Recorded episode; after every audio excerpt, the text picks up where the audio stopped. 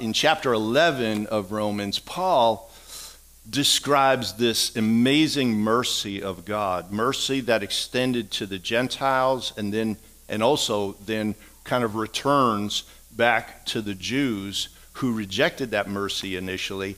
And this causes Paul to break out in a doxology, in praise of God. He just, he just breaks out in praise of God. God's greatness, his unfathomable greatness, his untraceable past. I'm so glad, I'm so glad we have a God we can't figure out.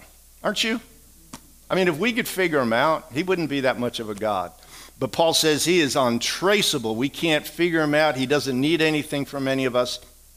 And then in chapter 12, because of this great mercy and because of this great mystery, Paul says, therefore, therefore, I urge you, brothers and sisters, in view of God's mercy, we worship God because of Jesus and the mercy given to us. I urge you, in view of God's mercy, to offer your bodies as a living sacrifice, holy and pleasing to God. This is your true and proper worship. God created us to worship Him. it's built into our DNA to worship God.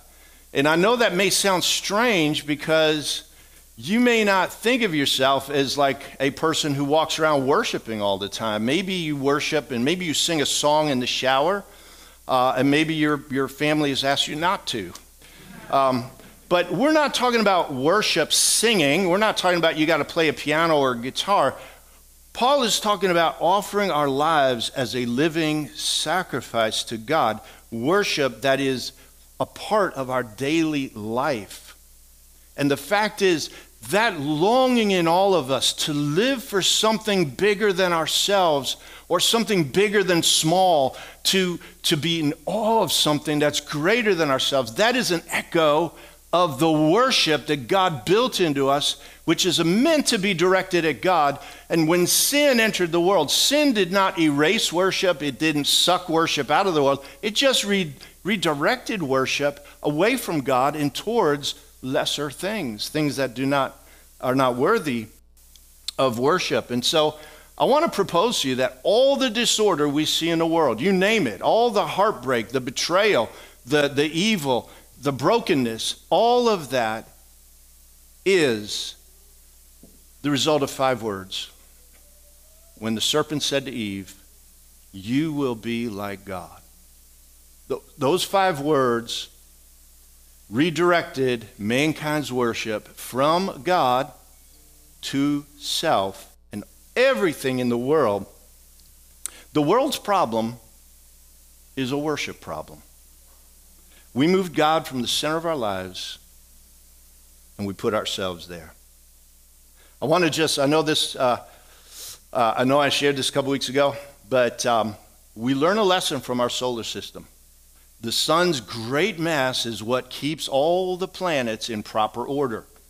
If you tried to take away the sun and put another planet there, even, even Jupiter, the largest of the planets, it would have nowhere, not even close to the kind of mass that is needed to generate the kind of gravitational pull that keeps everything, every planet, in its proper order. Because over 99% of the mass of the solar system is in the sun.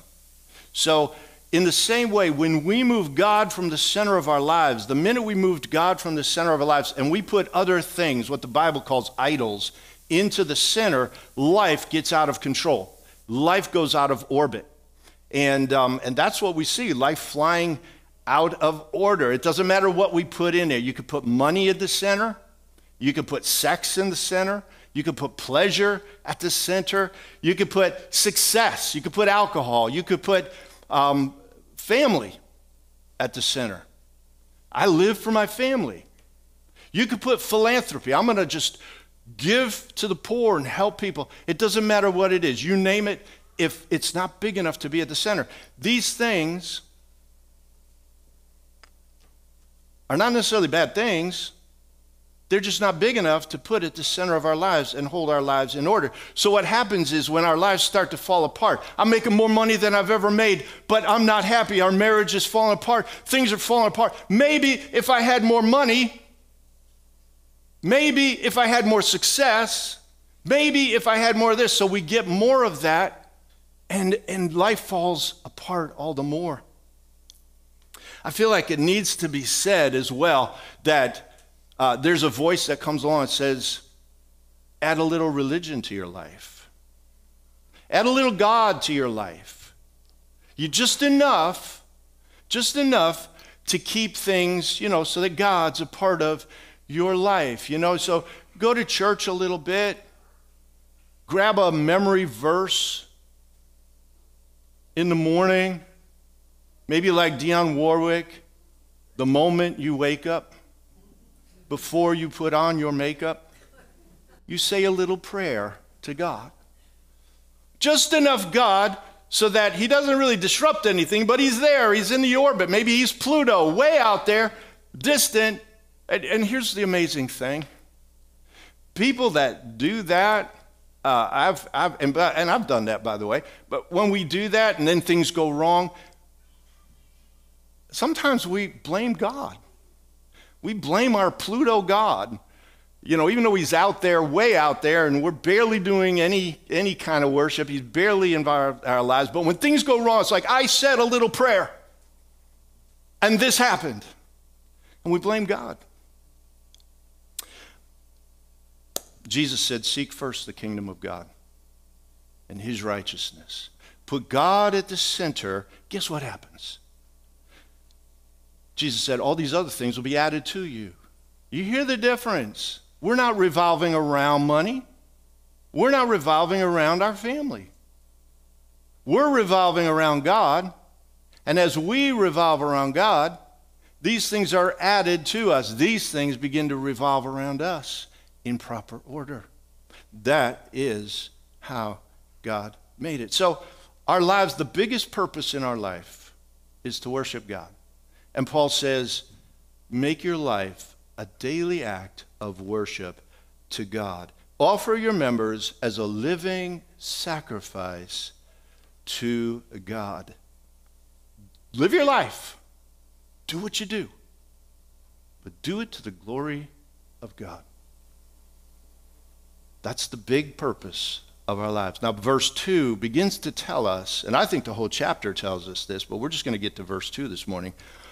Verse 2 begins to tell us how, how we do this. Let's read it together. Verse 2. Do not conform to the pattern of this world, but be transformed by the renewing of your mind. Then you will be able to test and approve what God's will is his good, pleasing, and perfect will. Father, we pause here and ask your blessing upon your word. We ask your Holy Spirit to help us with this, Lord. Not just to understand it, but to be changed by it. That your word would speak powerfully to us, making us more like Jesus, transforming our lives, Lord. We ask it in the name of our Savior Jesus. Amen. Okay, so how how do we live our lives as an act of worship? Well, Paul says it takes a don't and it takes a do. Don't be conformed to the patterns of the world. Don't be conformed to the patterns of the world. To be conformed means to be pressed into the shape of something or to begin to look like something or be fashioned after something. We all know what peer pressure is. Peer pressure is that pressure from our group to what? To look like them. And it's a real sense of pressure. Well, the world has a pressure, a pattern that it wants to squeeze people into so that we look like the world. Now, here's where I think as believers we need to be careful. Because historically, we have the habit of reducing worldliness to superficial external appearances and behaviors. I, re- I remembered, and this is like off track, but I remember years and years ago going to a, a Christian concert, and the artist came out, long hair, and uh, a leather jacket with long tassels on it. And um, I remember somebody saying, he looks so worldly.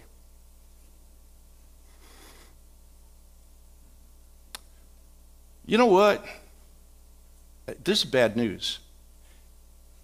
If pretty much any one of us walked into a church 50 years ago, we'd look worldly to them based on what we're wearing.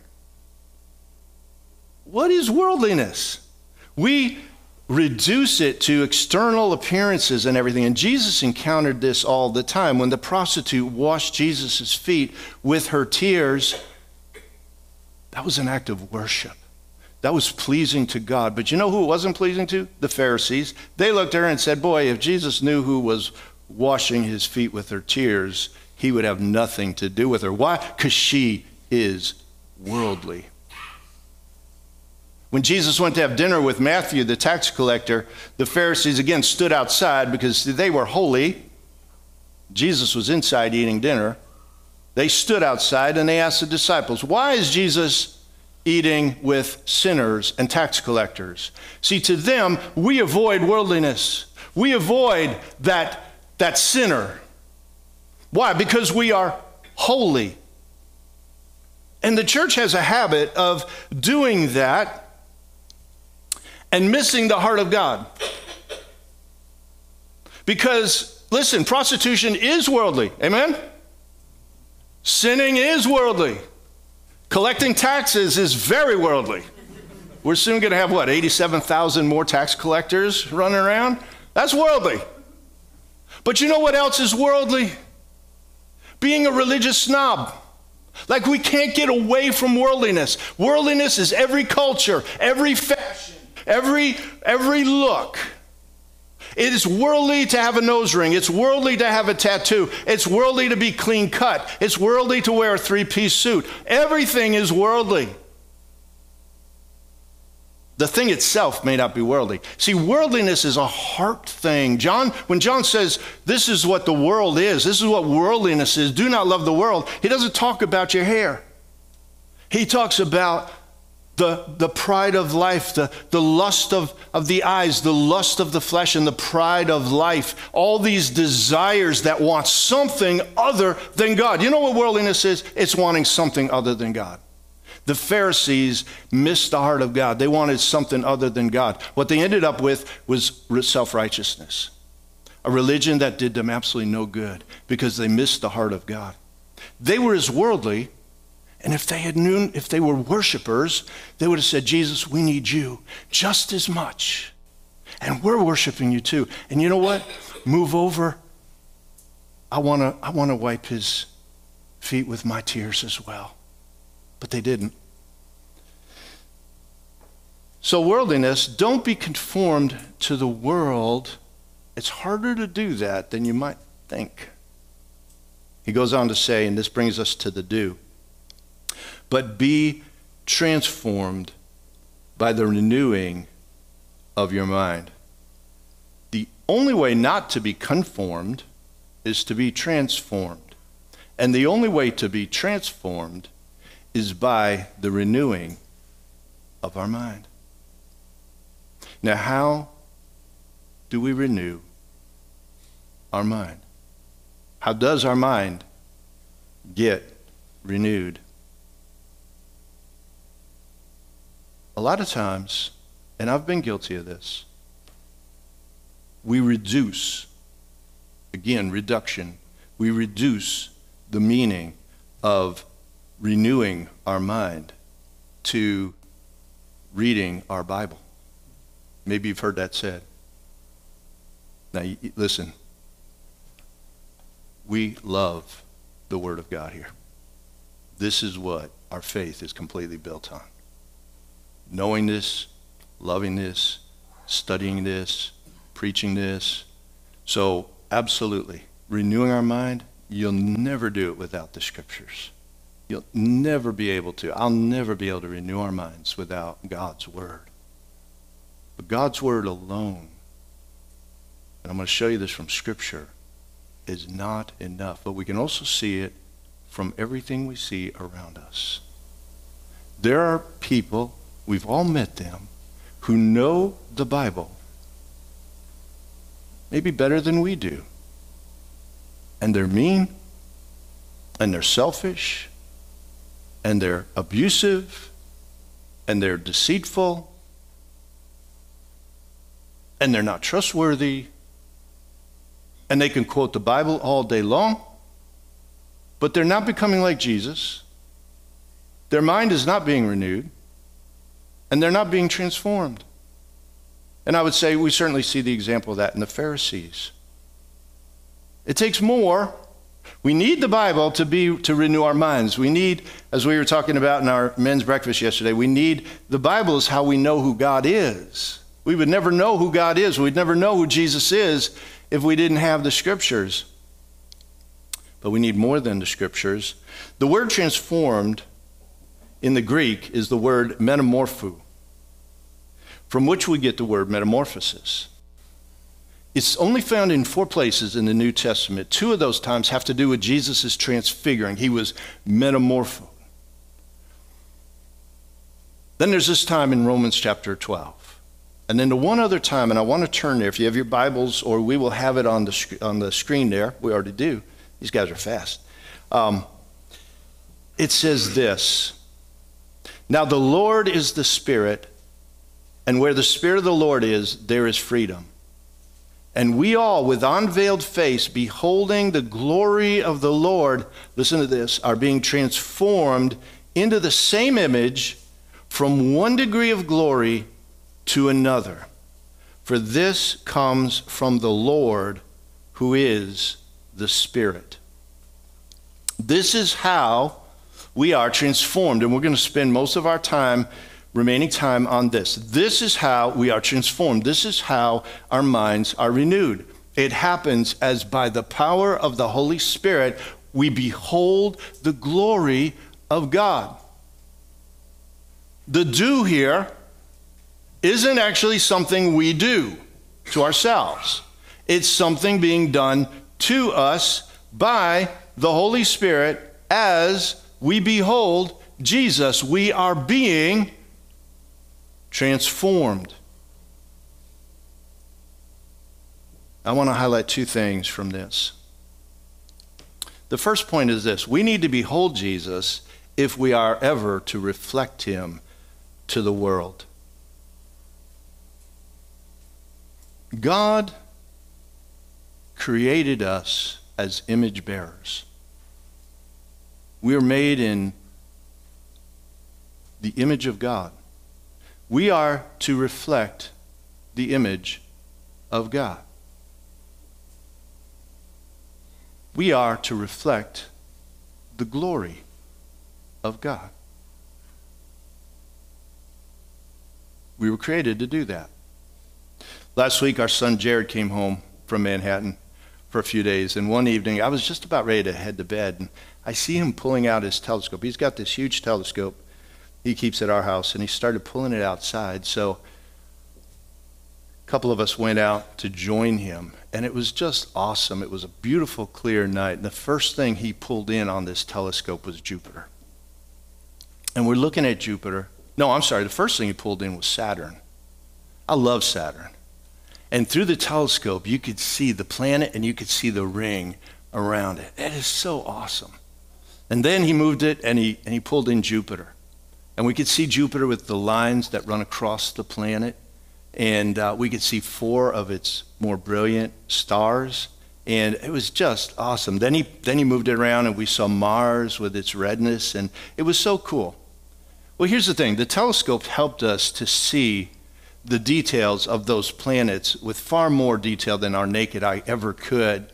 But there's something that was more essential to our seeing those planets than the telescope and that is the sun. The sun. Saturn, Jupiter, and Mars do not emit any light of their own. They reflect the light of the sun. They shine. We can see them because the sun shines on them and they reflect that light. and that's us. That's us. As we behold Jesus, we are able to reflect him to a dark world.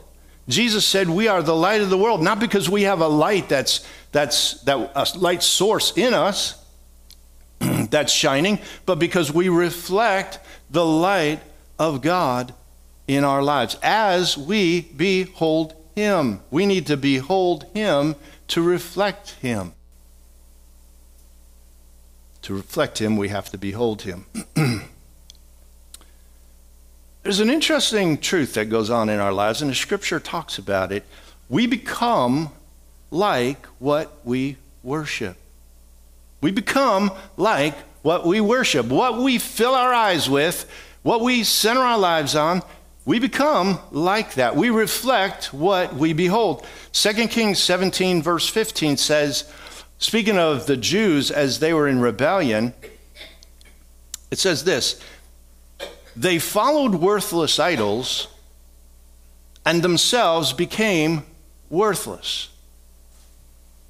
As they worshiped worthless idols, they became worthless. Why? They became what they worshiped. And that happens to us all the time. Whatever's in front of our face, we're going to become like that. If you watch a lot of angry people, you know, like on the news or podcasts or whatever, you're going to probably find yourself angry a lot of times. Can't believe this. I can't believe that. Why is this going on? You're going to become like what you're looking at. If you fill your eyes with, with lustful images, you're gonna, that's going to become your God, that you're going to become that. If you worship money, guess what happens? Your life will become poor. Why? Because money is a poor God. If we worship entertainment, our lives become boring. If we worship success, success will fail us. There's this ironic twist to the gods we try to put in. If we worship people, guess what people do? They will disappoint us, maybe even betray us. If we worship family, and by the way, that's a bigger, you know, that's a bigger planet. It's a good planet. But if we worship family, one way or another, we're going to eventually lose our God, aren't we? Our kids are designed to grow up and leave. Eventually, every member of our family will, will say their final goodbye. I want to say these things make decent planets, they make lousy gods, they make lousy suns. They can be a blessing when they're added to our lives, but if we center on them, they'll always leave us empty. Worshipping worthless gods leaves us worthless. And God is better for that than us. But it starts with beholding Jesus, beholding his glory. He is glorious. So I want to just encourage us as we read our Bible, don't just read your Bible, read it to behold the glory of Jesus. Don't just pray. Don't just say a little prayer. Pray to behold the glory of God and bring that glory into the situation you're praying for. Don't just go to church or sing songs of worship just to go to church or sing songs of worship, but go expecting to behold Jesus. Posture your heart. Jesus, I want to behold you. Wherever you're in life, are you on a mountaintop right now? Enjoy it. But don't worship it.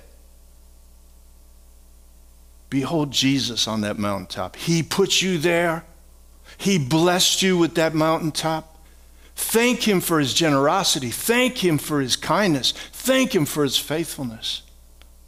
I guarantee there are some people who are in a valley right now, a dark valley. Let Jesus, look for Jesus in the valley with you. That is so important. Look for Jesus in the valley. Get your eyes off the valley. Look for Jesus. Behold Jesus in the valley. He is there with you.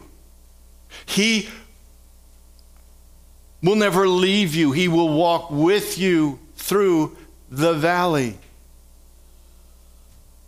He will meet you, He will give you strength. And you know what? He'll turn that valley into the place where He changed you and you got to know Him better. There are valleys in our lives that we hate every, every step in it. But when we come through, we thank Jesus because we got to know Him on a deeper level than when we entered that valley. In other words, any place in life, behold Jesus in it. Behold Jesus in it. And I find the second part of verse 18 encouraging. Paul writes, Beholding the glory of the Lord. So we are beholding his glory. We are being transformed into the same image from one degree of glory to another. I thank God for that verse, don't you? Because you know what it's telling us? it's explaining why I have been a Christian so long and, and are so, like, so much work left to do. You know what I mean? Like, in other words, Paul's not saying you behold his glory, you become his glory, bang, you're done. It's a lifelong process. For some of us, it's a slow process. Ask my wife. But it's a process from one glory to another, one degree of glory. And the Bible promises us that the one who started that work will be faithful to complete it unto the day of Christ Jesus. He's, he, as we behold his glory, we're becoming more like him.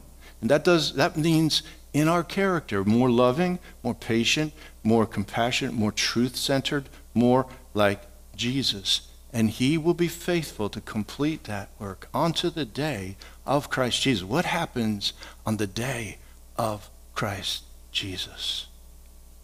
John tells us he will appear and we will be like him, for we will see him as he is. Like wherever you are in the glory journey right now, when you see him face to face, you will be like him perfectly. You will be like him. That's because it's about beholding Jesus. This isn't something we do on ourselves. Oh, I hope I can. This is something He's doing to us. As we behold Him, we become more like Him and we can reflect Him to a world that needs to see the reflection of Jesus Christ. The second point that I want to bring out is it takes the power of the Holy Spirit to transform us into the image of Jesus. Amen? It takes the power of the Holy Spirit. Paul surrounds this beholding of Jesus and being transformed with talk about the power of the Holy Spirit. Verse 17, again, I'm still in 2 Corinthians chapter 3.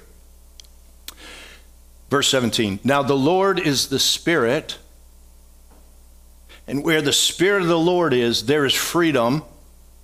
And we all, with unveiled face, beholding the glory of the Lord, are being transformed into the same image from one degree of glory to another. Listen to this. For this comes from the Lord who is the Spirit. Transformation comes from the Holy Spirit. It is the work and the power of the Holy Spirit. It's the Spirit that opens our eyes to see the glory of Jesus. If, if the Spirit doesn't open our eyes, in fact, chapter 4 will go on to say this Jesus is just going to be boring to us.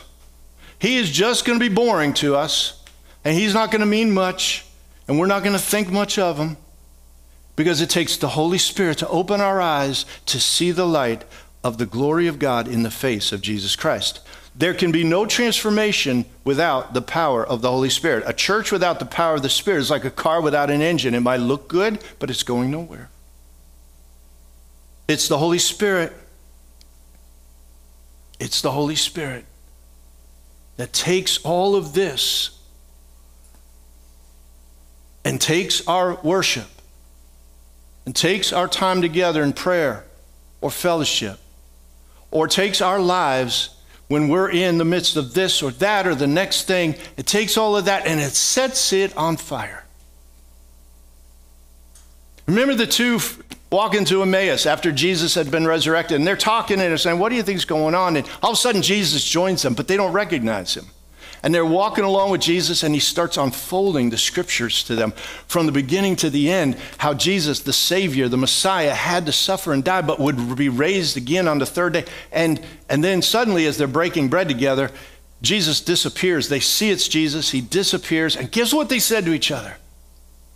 They said, Did not our hearts burn within us as he was sharing the scriptures? Did not our hearts burn within us? It's the Holy Spirit that burns within us, sets all of this on fire for us. It's the Holy Spirit that burns within us so that the glory of Jesus isn't this cold, distant light like a star, but is a burning glory that burns within our soul so that we want to live for His glory. That's, that's living out our worship. It's the spirit that burns within us with a faith that looks at a daunting situation and says, I believe God is bigger than that. I believe God is faithful in that. I believe God is going to get me through this. One way or another, no predictions, but one way or another, this is a prediction. It will be good because God is working all things together for the good of those who believe in Him, who love Him, and are called according to His purpose. Worship, living what worship. It's the Spirit of God that burns with the love in our hearts that cannot be shrunk by self protection and it cannot be quenched by hurt. Because we live in a world of hurt, don't we? We live in a world of hurt. We're bouncing off each other. We hurt, we are hurt. And the natural thing, the natural thing is to shrink our love, is to cocoon. I'm not going to risk that again because look what happened when I loved, when I stepped out to love. Look what happened. That's the natural thing. But the supernatural thing is to love like we were never hurt. It's to love like we never were hurt is to forgive that person and love them and pray for them and wish well upon them and not pull our love in like, okay, I'm going to protect myself. Because if Jesus is your Savior, you don't need to protect yourself. If the Holy Spirit sets your heart on fire with love, He's going to say it later, but I'm going to a little sneak preview overcome evil with good.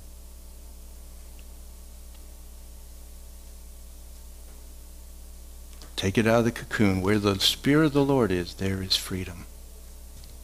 Now, by the way, that doesn't mean that we go out of our way to get hurt again or become best friends with those who hurt us. Jesus, when he rose again, he didn't go seek out the high priest who crucified him, he sought out his friends,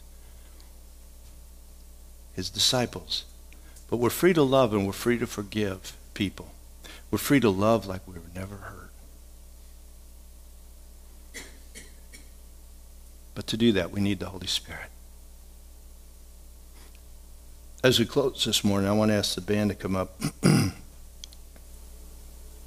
I want to just say, you know, like, this is the big picture. You're living out, and I'm living out the reality of that. And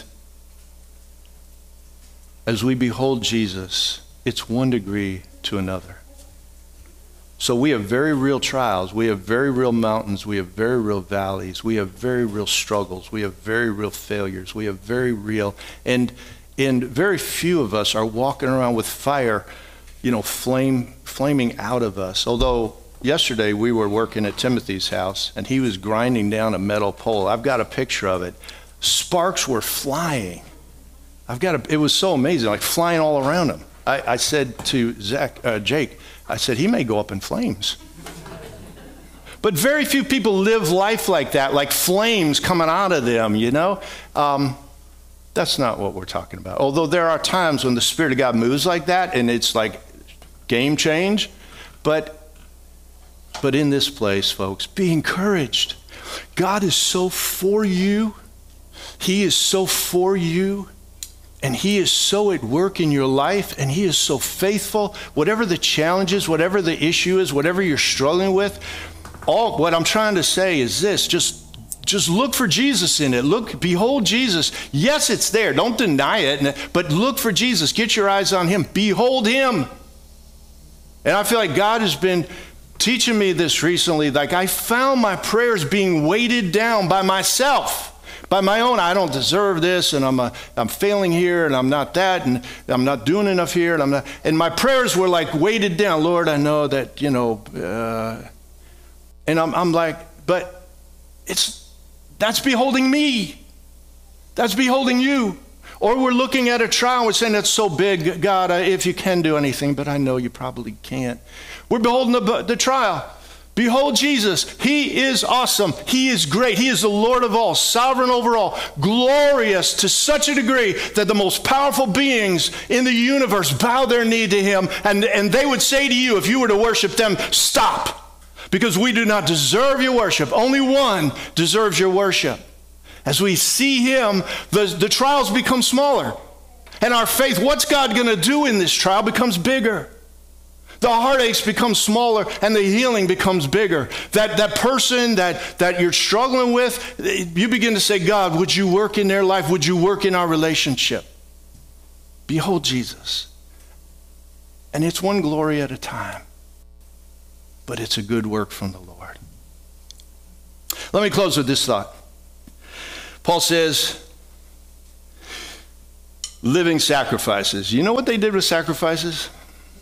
A lot of times they put them on an altar and did what? They burned them. Yep. But we're living sacrifices, which means we are to be living our lives burning with a devotion and with the glory of the Lord.